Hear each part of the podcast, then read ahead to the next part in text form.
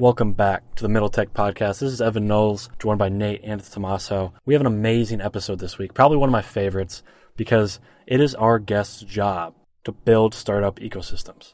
The whole point of our podcast is to tell stories of companies and people doing amazing things in the technology and entrepreneurship space. We realized there was a big need for this kind of storytelling in this part of the United States, so we wanted to make sure we fill that gap.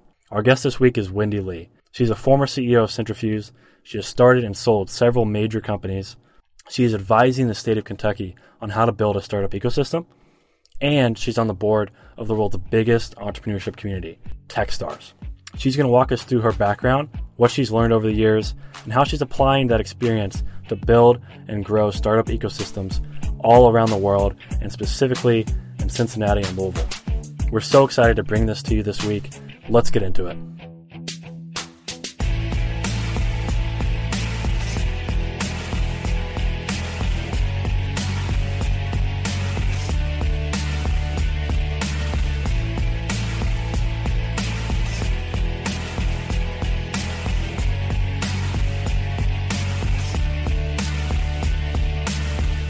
We are super excited today for our guests. Um, Evan, you you had gotten connected with our guests, and then we we got on a phone call with her and are bringing her on the podcast now. I'm sure this is going to be an amazing conversation. Today, we are joined by Wendy Lea, the former CEO of Cintrifuse. She's now advising the state of Kentucky in Louisville's LEAP initiative. And by the way, she is a TechStars board, men, board member. Wendy, how you doing? Oh, I'm so well. Yeah, happy Friday night to all of us. Thank you for joining us on a Friday yeah. night. Yeah, no worries.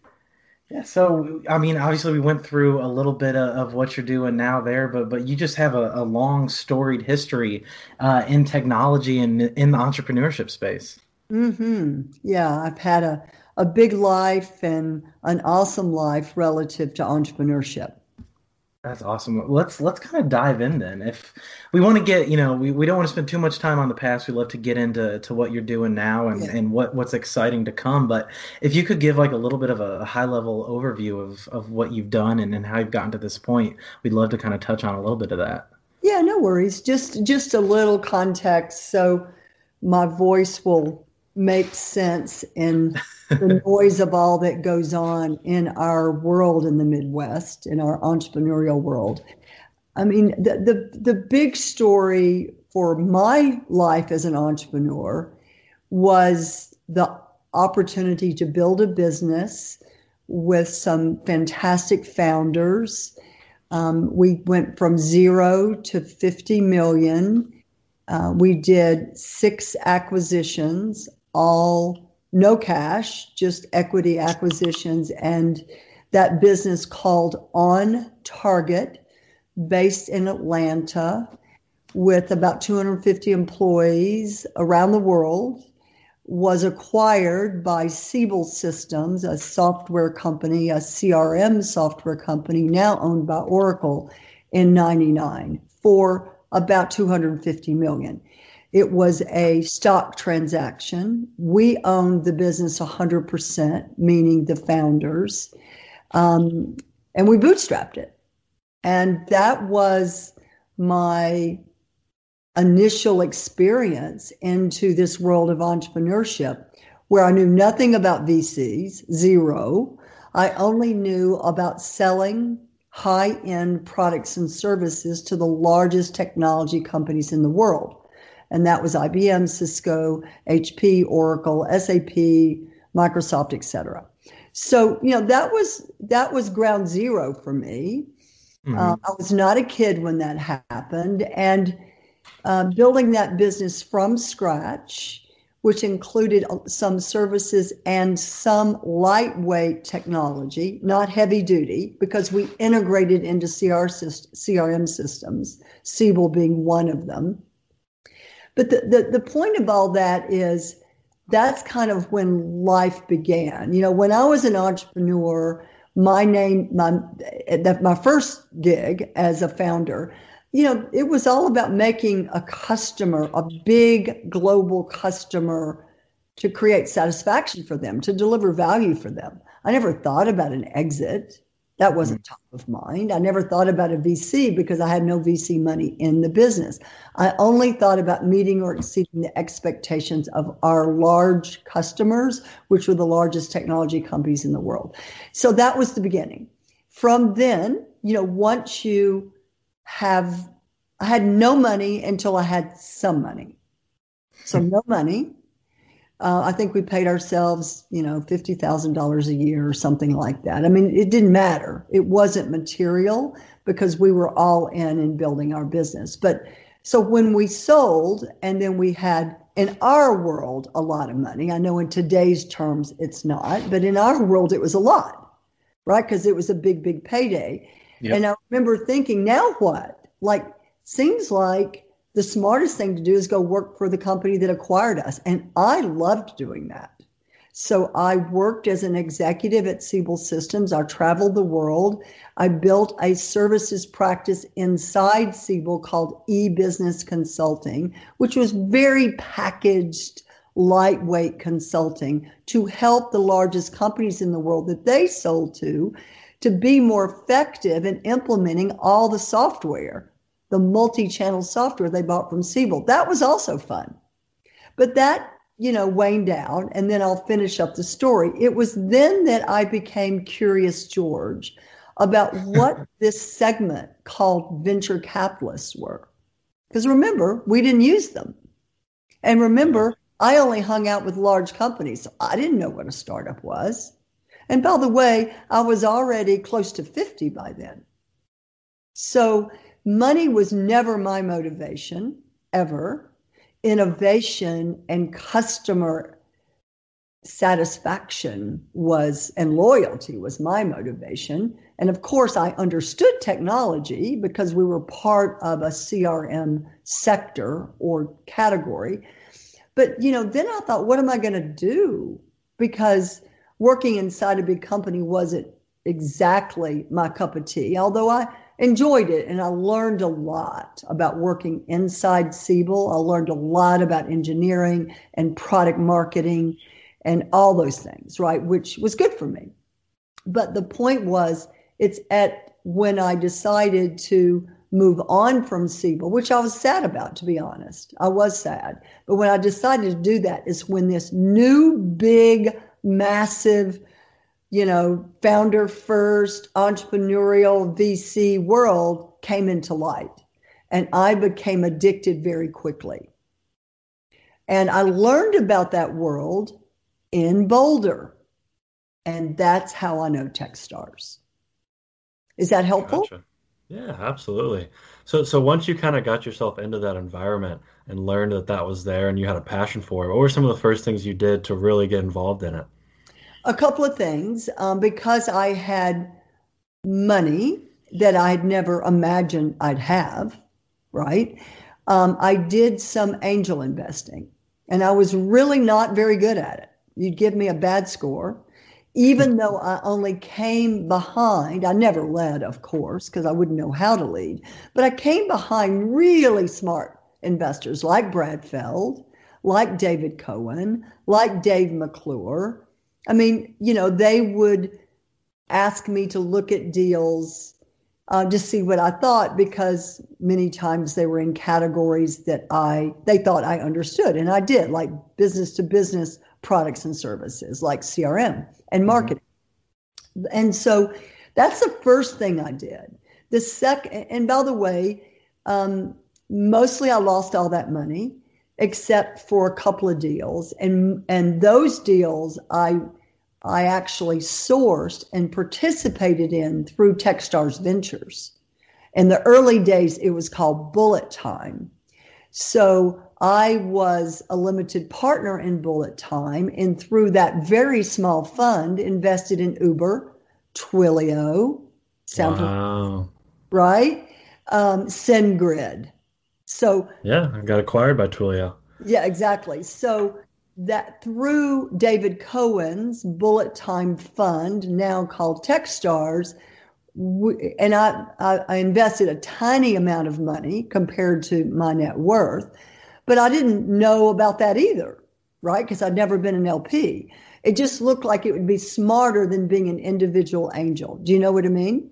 So, yeah. So those two things were non-trivial in my life, in this next phase of my life, where um, I became obsessed, curious, involved in venture-backed technology startups. The second thing I did all of this was in Boulder. And by the way, I'd never lived in Boulder. I didn't know a soul here. That's a whole other story. But when I got here, because I'm back here now, as you know, when I moved here the first time, um, you know, I had an opportunity to get to know a lot of really awesome founders like Rajat Bhargava, like Neil Robertson, um, like the guys who started Rally, which went from zero to public to IPO. Most of these were in Brad's tribe or he had invested in them. So, because I was just punched out of Siebel, I just moved here, Brad said, Well, why don't you help us out? And so he was kind enough and generous enough to give me exposure to some of his portfolio companies that kind of needed help you know, because early stage startups are messy. So he knew I wasn't working full time. He knew I was smart. He knew I was interested and curious, but I had a lot to learn about early stage tech based startups. So he gave me four or five introductions and I got a bunch of projects from them from that. And you know, they paid me something. I don't remember how much. It wasn't material, but I would have paid them just to learn, to learn what it means and what it looks like to start from scratch. So that's how I really got into it. My addiction came, so my addiction to early stage venture backed startups and that whole world started in Boulder. It continued in California.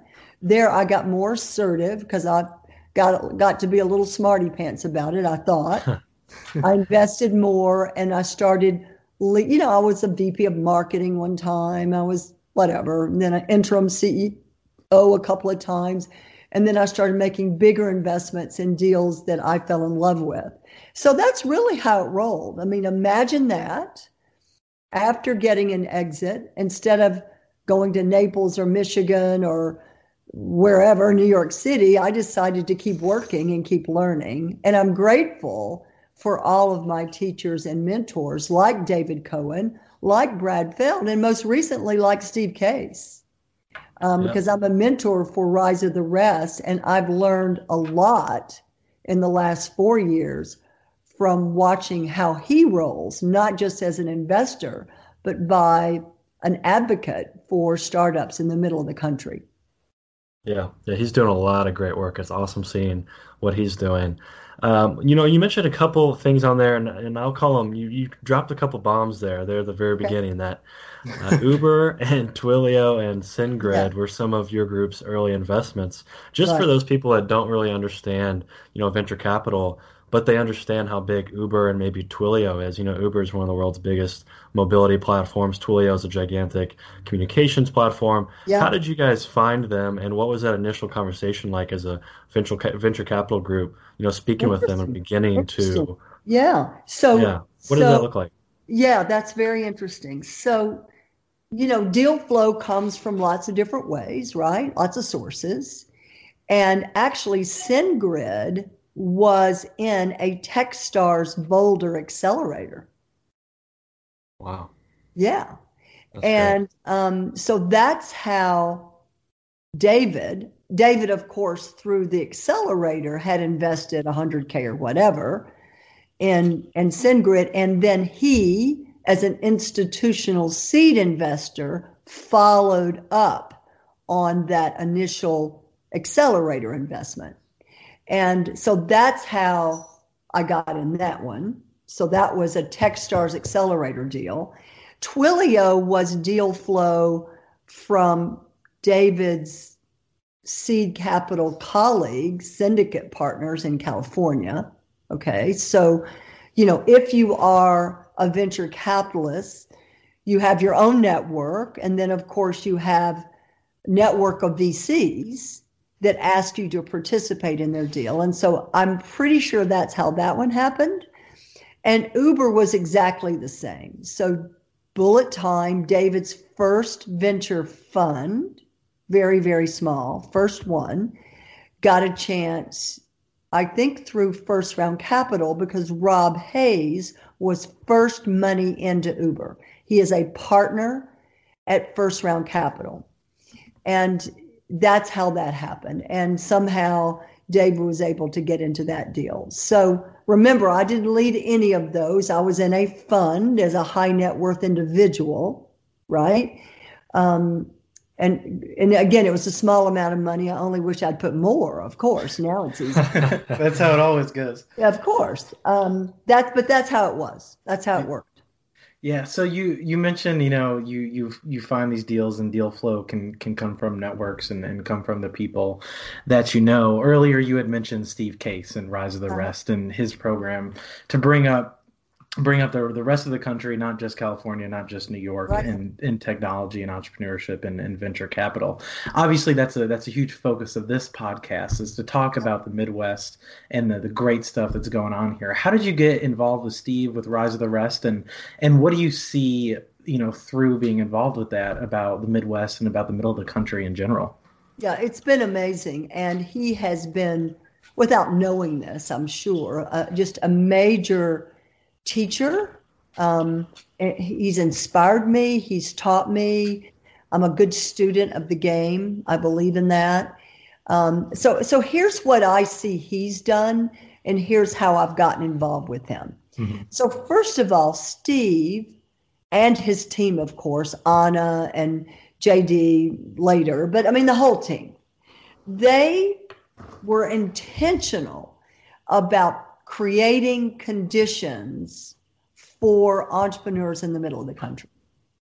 And the way they did that is by going into cities mm-hmm. from Cincinnati to Columbus to Louisville to Minneapolis, you know, all the cities. Um, they've been doing this for seven years.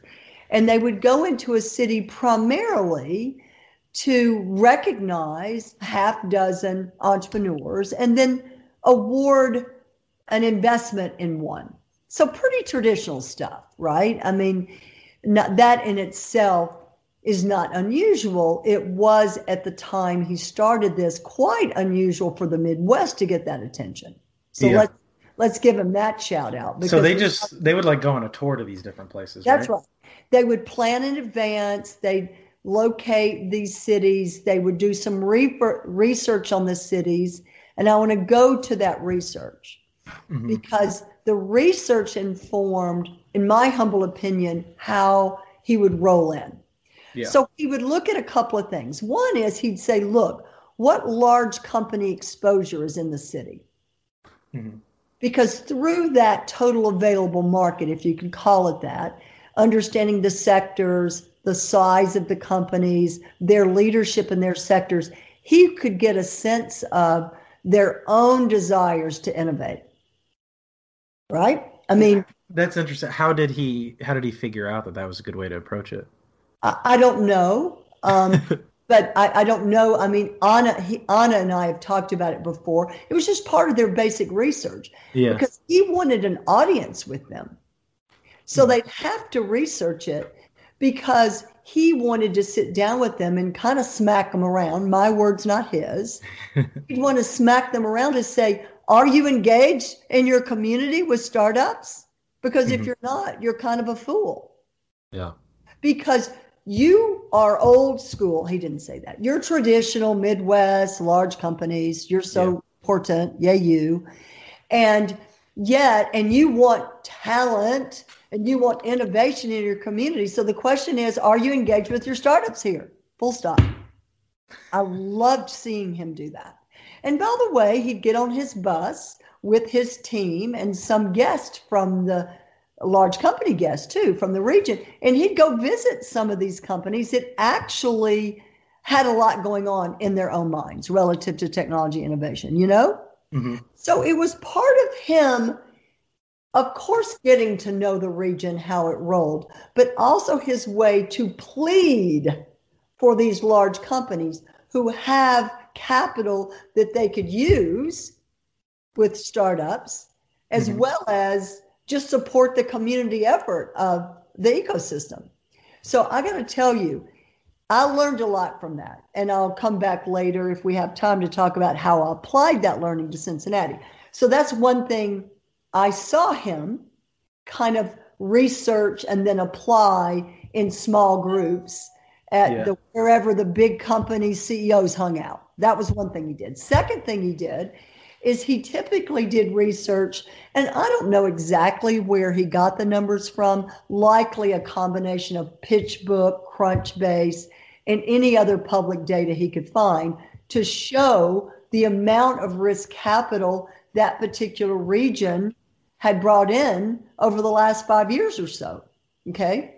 Mm-hmm. And because then he could say, well, look, you can't, if you're not going to support your local technology startups, what are you going to support? The United Way? Yeah. I mean, that's tacky, but I got to say that. I'm not saying United Way is not awesome, but these traditional business people love their community. They support their colleges and some of their high schools because they've been there for so long. But, you know, why aren't they supporting the technology startup community the same way? I don't know. Mm-hmm. And and so they made he made them aware of how starved for capital the startups were. He made this group of big co leaders aware of how starved for customers they were. And therefore, why they were either failing or leaving. It was pretty cool. Yeah. Yeah. Can you give some examples of those those big companies that you, you're referring to? Maybe just a couple of them. Well, yeah. I mean, he in Cincinnati, he would meet with Procter and Gamble and Kroger and Western and Southern uh-huh. and Children's. Mm-hmm. Yeah. Yeah. I think one of the you kind of one of the old guard ways to think about supporting the the tech scene and the, the startup scene in your area or not is one of these old traditional companies they're probably intimidated by it and they think if we start giving capital and we start supporting it we could be supporting a competitor you know is it is it bad for them when in I don't think I don't think that. I don't think that. I don't think so either. But I feel like that that could be something in their heads, and that the thought of the the all boats rise with the tide isn't really thought of in traditional business. Yeah, I think that's again uh, maybe I think more likely. Now this is now based not just on observing and learning from Steve, but my own experience in Cincinnati. Mm-hmm. I think the real reason is these very large companies already have a lot of efforts focused on innovation. They sound mm-hmm. like they're stupid. I mean, they have consultants and incubators and accelerators and labs. I mean, they have no choice because they have to grow their publicly traded companies, right? Yeah. yeah. So I, I think it's more, at least my experience. Again, I, I'm not a researcher on this, but I think in my experience, it was more that they already had a lot going on and they weren't aware of the inventory, the supply of startup capability and innovation in their own region because no one made them aware of it. See, in Cintrifuse, that was my job because yeah. I worked for the government, state, local, and for the large companies. So my job was not just to build a startup community. My job was to build an innovation economy that supplied talent and technology innovation to the large companies over time. And yeah. while doing that, I was supposed to make sure I was attracting the best I could find startups and keep the ones we had growing and supplied with capital so they'd stay. So it was a very sophisticated, actually complex job I had. Now, back to Steve Case for a minute. You can imagine if you're, I moved from San Francisco to Cincinnati. You know this. I was recruited by Bob McDonald, then the, P, the CEO of P&G. Later, he became the the chair, you know, the cabinet leader for the VA. So he left as soon as I got there. And I was sad about that because I didn't know anybody else, but I had to figure it out. But you can imagine me coming from San Francisco, startup mecca, and I never, I mean, that was just my life. I had been there mm-hmm. for a decade, investing, mentoring, and leading in some form or fashion early stage startups. So I was completely addicted and only knew one thing then. I only knew venture backed startups, right? The yeah. risk, all that. So then I moved to Cincinnati. And at the time, I mean, I couldn't even find that many startups. Yeah. So, yeah. and, and it was very fragmented, probably like Lexington for sure, like Louisville. There were a bunch of small groups, you know, accelerators and incubators and all this stuff that really didn't amount to a lot at the time. They were all well intended and they had passionate people leading them, but they weren't really moving the needle as a total group.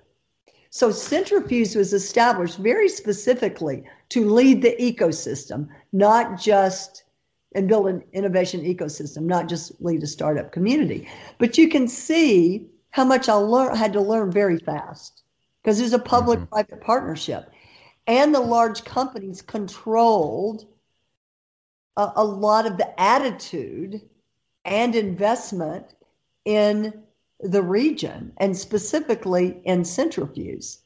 So I had to get up to speed fast. Thank goodness for Steve Case.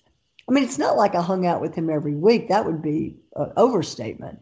But I went with him three or four times, and he came to Cincinnati two or three times. Mm-hmm. So I, and I paid attention to everything he said, how he said it. Um, I studied all his research. And by the way, he's an investor. So he has a fund called Revolution, and he has a new fund called Rise of the Rest. So, and they're very different funds. They, they, their hypothesis is very different.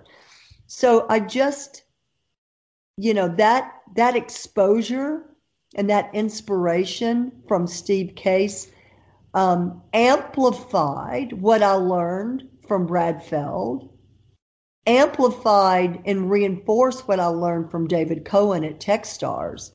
So, you know, by the time I'm in Cincinnati, even a couple of years, I see the whole world differently. I mean, really, I'm no longer a a Silicon Valley, whatever. I mean, I wasn't from there anyway, right? But I mean, I'm no longer that. My eyes are wide open by year two in Cincinnati, which would be 2016. Eyes wide open to the potential of what exists for the innovation economy through startups in the Midwest. I'm like my eyes were wide open and that's when I really started moving around and learning more about Indianapolis and Nashville and um, Green Bay and Madison and Minneapolis. I mean, that's when I said, wow, it's not just that deals are cheap and the quality of living is low. I get so sick of that. Like, that's not it what's what what I saw was high quality, risk taking, smart, passionate entrepreneurs doing their best to grow their companies, like Drura at Make Time. Absolutely. Yeah. Right? I mean, I remember the first time I met him.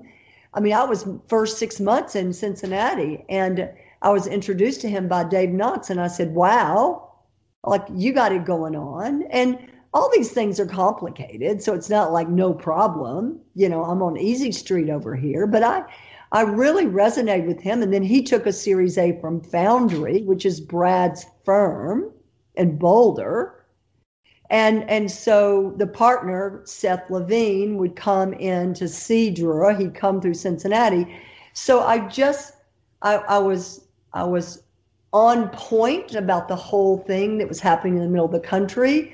I was connecting my own professional networks on either coast back to the Midwest. I was a student of the game of the Midwest. I was respectful of all those entrepreneurs that were having to bootstrap longer than the goofballs in California. right? And yeah. and even the the guys that didn't have the angel sophisticated angel networks that we had in California. Because not all of us got institutional seed money, most didn't.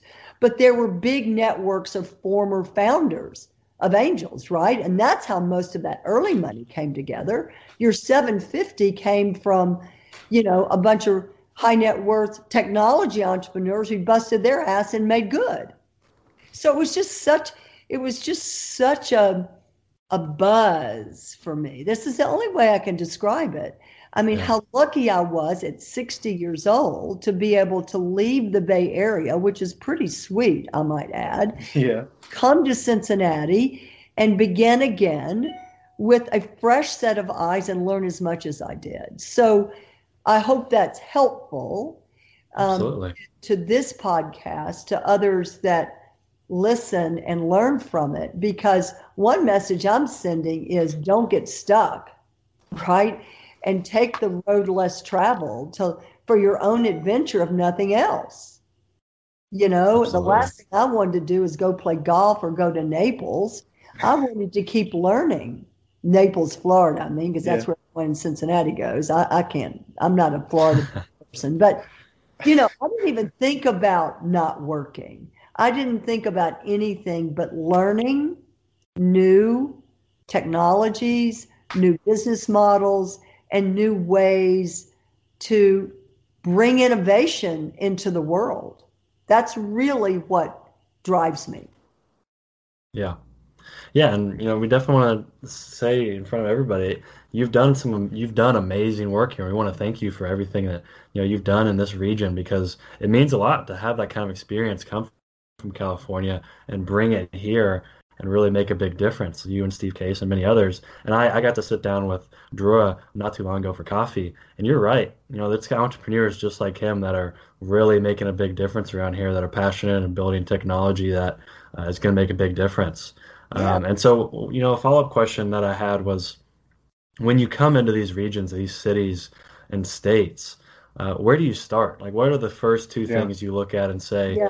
this ecosystem needs to be improved? There are so many things that go into an ecosystem from venture capital to startups to talent. Uh, to you know press to lift all that up what, what are the first two things you, really, you might look at it's really really a good question and you know, I was in Louisville the early part of this week, and it was it was a hard couple of days for lots of reasons. One is that I had a cold, but putting that aside, um, there are three or four things you got to get done right away. Okay. and by the way, this is not Harvard Business School master's academic crap. This I just know for sure. One is you have to pull together your entrepreneurs. And I don't mm-hmm. mean feed them beer and pizza. I mean understand what they're building, who they're building it for, who's on their team, who their customers are, what capital they've taken, what capital they need. So let me remember, I'm a CRM person.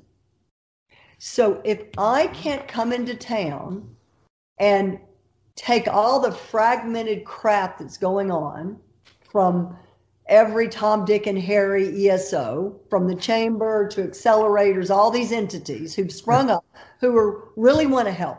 I got to pull all that data together about our startups. That is the supply that we have to work with. Mm-hmm. And so that's step one. And that is not easy because some startups don't want people to know they're around. Others don't want to share data. Others are cynical. So you've got all kinds of attitudes that surround a startup community. Mostly they don't even think they're a startup community. They just think they're a bunch of people business building, right? Yeah. So we the first thing we have to do, and this is a, a major philosophy of Techstars, is you have to really convene, coalesce, through identifying all the startups at any stage and try to bring them together. That's that's step one. And we've been doing that in Louisville. We've had a couple of meetups, a couple of founder dinners. You know, we had the assessment readout. But that, you know, that's and you think, well, that sounds so easy. Why is that hard? Because everyone has their own little database of entrepreneurs. Yeah. No one wants to share that.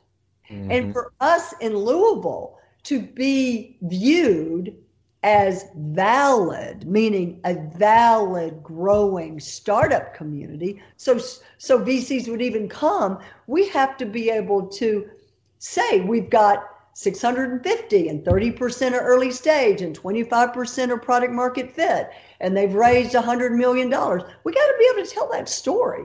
And we've got 30% that are advanced manufacturing. And we've got 25% that are life sciences. You know what I mean? Like if you cannot definitively describe or characterize the startup community, the supply part of the economy, you don't have much. And by the way, in most of these cities, there is no census taker. At Cintrifuse in Cincinnati, we were the centri- we were the census taker. We were self-appointed, and people got mad about it.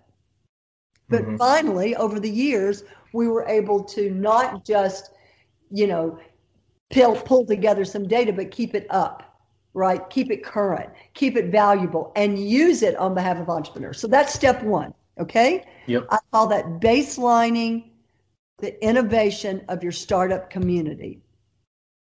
That's not assessing it. That's different. That's what Techstars does. All yep. I try to do is friggin' baseline so I know what I got. Okay. Second thing I do is all this is data driven. This is not like sticky notes. Yeah. It's data driven. You got to have a central database and it has to be kept up. So the second thing I do is do a total available market on the large company and the sectors. So in Cincinnati, we had 142 large companies, public to large companies, over 100 million. I knew what sectors, I knew what percent of the sectors were the most significant ones. I knew all that. Now, the reason that's important is because when you're running a public private partnership like Patrick Henshaw is doing for Leap, he's the new CEO, he has state money and he has big co money that has matched the state grant. Mm-hmm. So he has to figure out who he needs to serve on the big co side, not who's going to sponsor Leap. That's stupid. No one get, cares about that. What we care about as a startup community is delivering value back to those large companies that match the state money. We're mm-hmm. going to assume that those large companies look at innovation, technology innovation all the time to drive organic growth and efficiency, right? Because they use technology for that reason. And so we have to assess in the spirit of building an a innovation economy, we have to assess and profile and baseline the demand side of the economy. Yum, Humana, yep. all of them.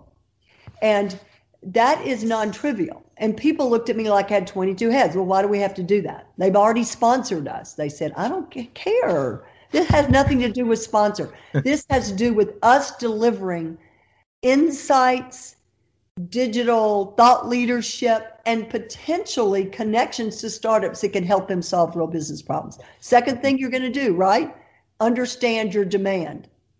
First thing you're going to do, understand your supply. Supply yep. equals startups, demand equal the demand for technology innovation in your big coast. Third thing you're going to do is you're going to figure out the investing situation there. What's the landscape like? Do we have good angels? Do we have any angels? How do they do their deals? Do we have early stage? Do we have institutional seed? What do we got? And then, of course, we go to PitchBook and figure that out. And we figure out how dire it is, not just the attitudes of the investors. Remember, the first three things I'm talking about is just the facts. Yeah. Data driven, the facts. Because if I can't start there, the rest of this is just crap. It just swirls around in blog posts and you never get to real outcomes. Remember, public private partnerships like LEAP have to deliver outcomes. Period. Yeah. So that's the, you know, the the there's three big nodes. The first most important node in my world is the node of startups and founders and entrepreneurs at any stage across a taxonomy that we outline. The second node are the large companies with an eye towards them maybe being customers over time, but at least validators or invalidators relative to that capability. The third node is investing, not just institutional, but angels too. Okay. The next node that's essential, and then I'll, I'll take a breath, is the university. Um, universities are institutions. Traditionally, they are frigging hard to understand, to work with, etc. I don't think that's the case in the University of Louisville. Mm-hmm. Not, not just because we have a new president. And honestly, I don't even know her that well. Mainly the folks I've interacted with run um, research, development, startup programs inside, and tech transfer. Okay. But the truth of the matter is, it seems to me this is an early statement that we can crack open the capability of the University of Louisville in a very significant way. It mm-hmm. seems to me they are ready. It seems to me they've been preparing for this. I don't mean just on the research side, right? I mean throughout all the colleges. And I, I'm not saying it's Stanford or MIT or Harvard. It doesn't need to be. It just needs to be a source of talent, relevant talent it needs to be a source of research. It needs to be a source of support when it comes to non dilutive grants. Now, I didn't do well with that in Cincinnati. You would not have given me a good score. I'm proud of a bunch of stuff I did, not of that. So I'm kind of hell bent to crack open that node in our ecosystem in the greater Louisville area. So I'm very definitive about this. I am not woolly and I'm not hand wavy relative to how to build up effectively so it will be sustainable a innovation ecosystem an innovation economy. Is that helpful? Yeah that i mean that's awesome. That was a ton of information and i really enjoyed listening to that and, and listening to, to how you have a data driven and a, and a very process based approach to to evaluate and build an ecosystem. I think I think that's what Kentucky specifically, but but just this region needs, and and that's really cool to hear. One of the pieces you said in there was the, the third step was assessing and taking stock of um, VCs, angel investors, the the capital in the space. Obviously, Louisville and, and Cincinnati and in Kentucky, the mid the Midwest in general, is not the same as as the Valley or or as New York. But what have been your initial thoughts, uh, you know, in Cincinnati and Louisville, in the the surrounding area, of capital available, of the the attitude and the the thoughts of those people with that capital available? Um, well, and were you surprised in any yeah, way? You know, I was surprised when I was in Cincinnati. I'm not surprised in Louisville because mm-hmm. I'd already experienced Cincinnati, right? Yeah, yeah, yeah. So had I con- gone straight from San Francisco to Louisville, I probably would have been real surprised, right? But I'd already, I'd already gone through that. So I think the attitudes, the culture of investing, the attitudes of investing are uh, could use some shifting, right? I mean, uh, these these are people in Cincinnati and Louisville that don't mind betting on horses. They don't mind investing in MLS soccer uh, they are very philanthropic when it comes to culture like the ballet, the symphony, and and United Way. So it's not these people are afraid to invest in their community. There's no confusion there. Mm-hmm. I think what they lack is an understanding of the what and the how of investing in an early stage deal. Mm-hmm. Right now, I'm not saying everyone is naive. I know better. I mean, there are some that know how to do that. But the ones that do seem to be a little bit um, elitist. Um, and this is a Cincinnati thing. You know, they just talk to each other, they price deals a certain way. Um, and, and it's because there's just not that much competition. So they can rule the board, right? Because they can. Because there's not that much competition. You don't have young founders that have gone IPO yeah. like Aaron Levie, you know, th- throwing down 100K twice. Mm-hmm. Do you know what I mean? Because when you're an angel investor, you got to be willing to write two checks, not one, because one's not going to get them anywhere. And Yeah. they're never going to get as far as they say, ever. It just doesn't happen that way, right? So I do think there's some education to do.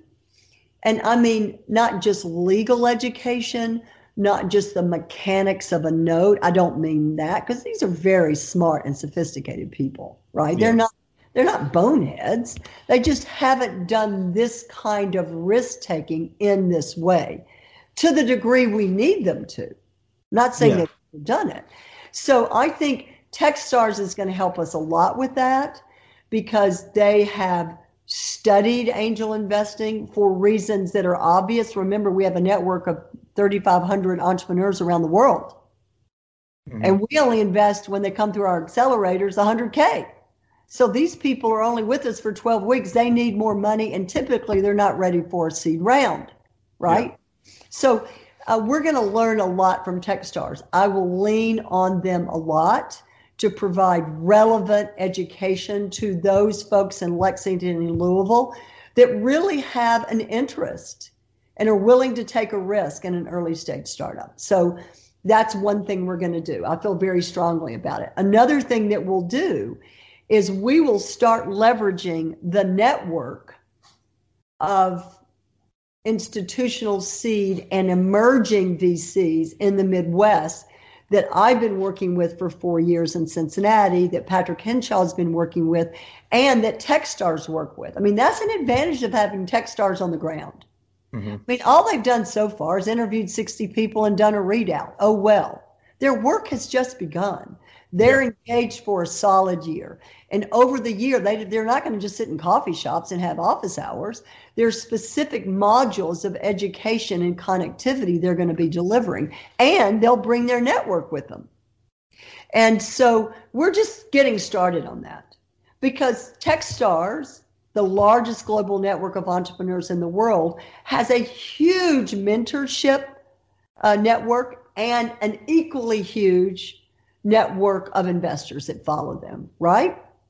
So if we continue, we meaning Louisville, and I think of it as a regional play like you do, if Louisville and Lexington can come together more and more and more and leverage the resources that Techstars has, I think over time will for sure change the culture and the attitude of our angel investors. And more more importantly, we will loosen up some capital and also bring in some new relationships for those uh, startups that deserve an institutional round and we all don't right that's what makes people sad because sometimes they want it and they can't have it Mhm. like mostly because for whatever reason they're not ready and they don't want to kiss all the frogs or kiss all the rings do you know what i mean to get money so i hope that's helpful to you Absolutely. Yeah, that's a lot of great stuff. A lot of great value in those in those statements there. Um, we always try to end the podcast with a forward-looking statement on you know your outlook on this region. Uh, all of our guests always have a great answer to that because they're so optimistic. That's one of the great things about entrepreneurs and people in the tech space. So I want to put that question on you: is you know where do you see Louisville, Cincinnati, and Lexington going? You know, you've mentioned a lot of the things that it takes to get there, and those things will eventually happen. But where do you see this going? Well, what's your optimistic view of this? Well, my first of all, I am. Well, you can tell even on a Friday night. It's later your time than my time, but I've had a busy week. I, I just see. I see the potential.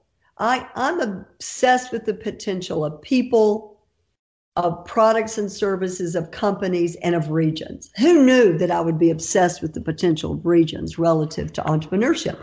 I only learned this, you know, four years four years in Cincinnati. But here's what I see I see the opportunity to go long, to focus on certain sectors that I think Louisville, just like Cincinnati, truly has a right to win in. Right? And and some of these examples, not all, because remember I'm brand new, so I'm far from being an expert in Louisville. But but we are in a hotbed of a big category called aging innovation. Significant. I mean, there are 15 or 20 large to public organizations who all are looking for technology innovation, products and services to help better serve their aging population. And I don't mean just in Louisville, I mean their customers are global, right? Yeah. Mm-hmm. And so if you think of just that sector, or if you think of advanced manufacturing, all that's going on, right, in that particular area.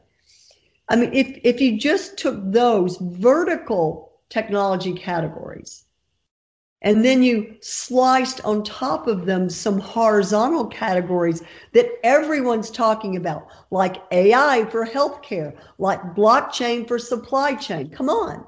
So I think what the reason I'm optimistic is because I sense everyone's ready. And when I say everyone, mostly the actors and the nodes are ready to break this open. Right? Yeah. yeah. Uh, I think they're ready. And, you know, uh, willingness is important. Mm-hmm. Because if you're not willing and you're not able, it doesn't matter who's there helping. It doesn't matter who the CEO is. It doesn't matter that Techstars, it doesn't matter. They have to be willing and able to actively participate to help us build out this innovation economy. And I feel it's only a feeling yet because I haven't finished all the data work. Techstars has just done an assessment of the startup community. We've got a lot more data to pull together about each of the nodes, but I sense they're ready, especially if we go long on a couple of these categories, not exclusively, right? Mm-hmm. Because that's not right, but a couple of these categories that we can attract more entrepreneurs to, as well as support the ones that are toiling in the field of that category. So that's one thing I'm real excited about, right? I'm excited about getting to the point where that's a part of the narrative.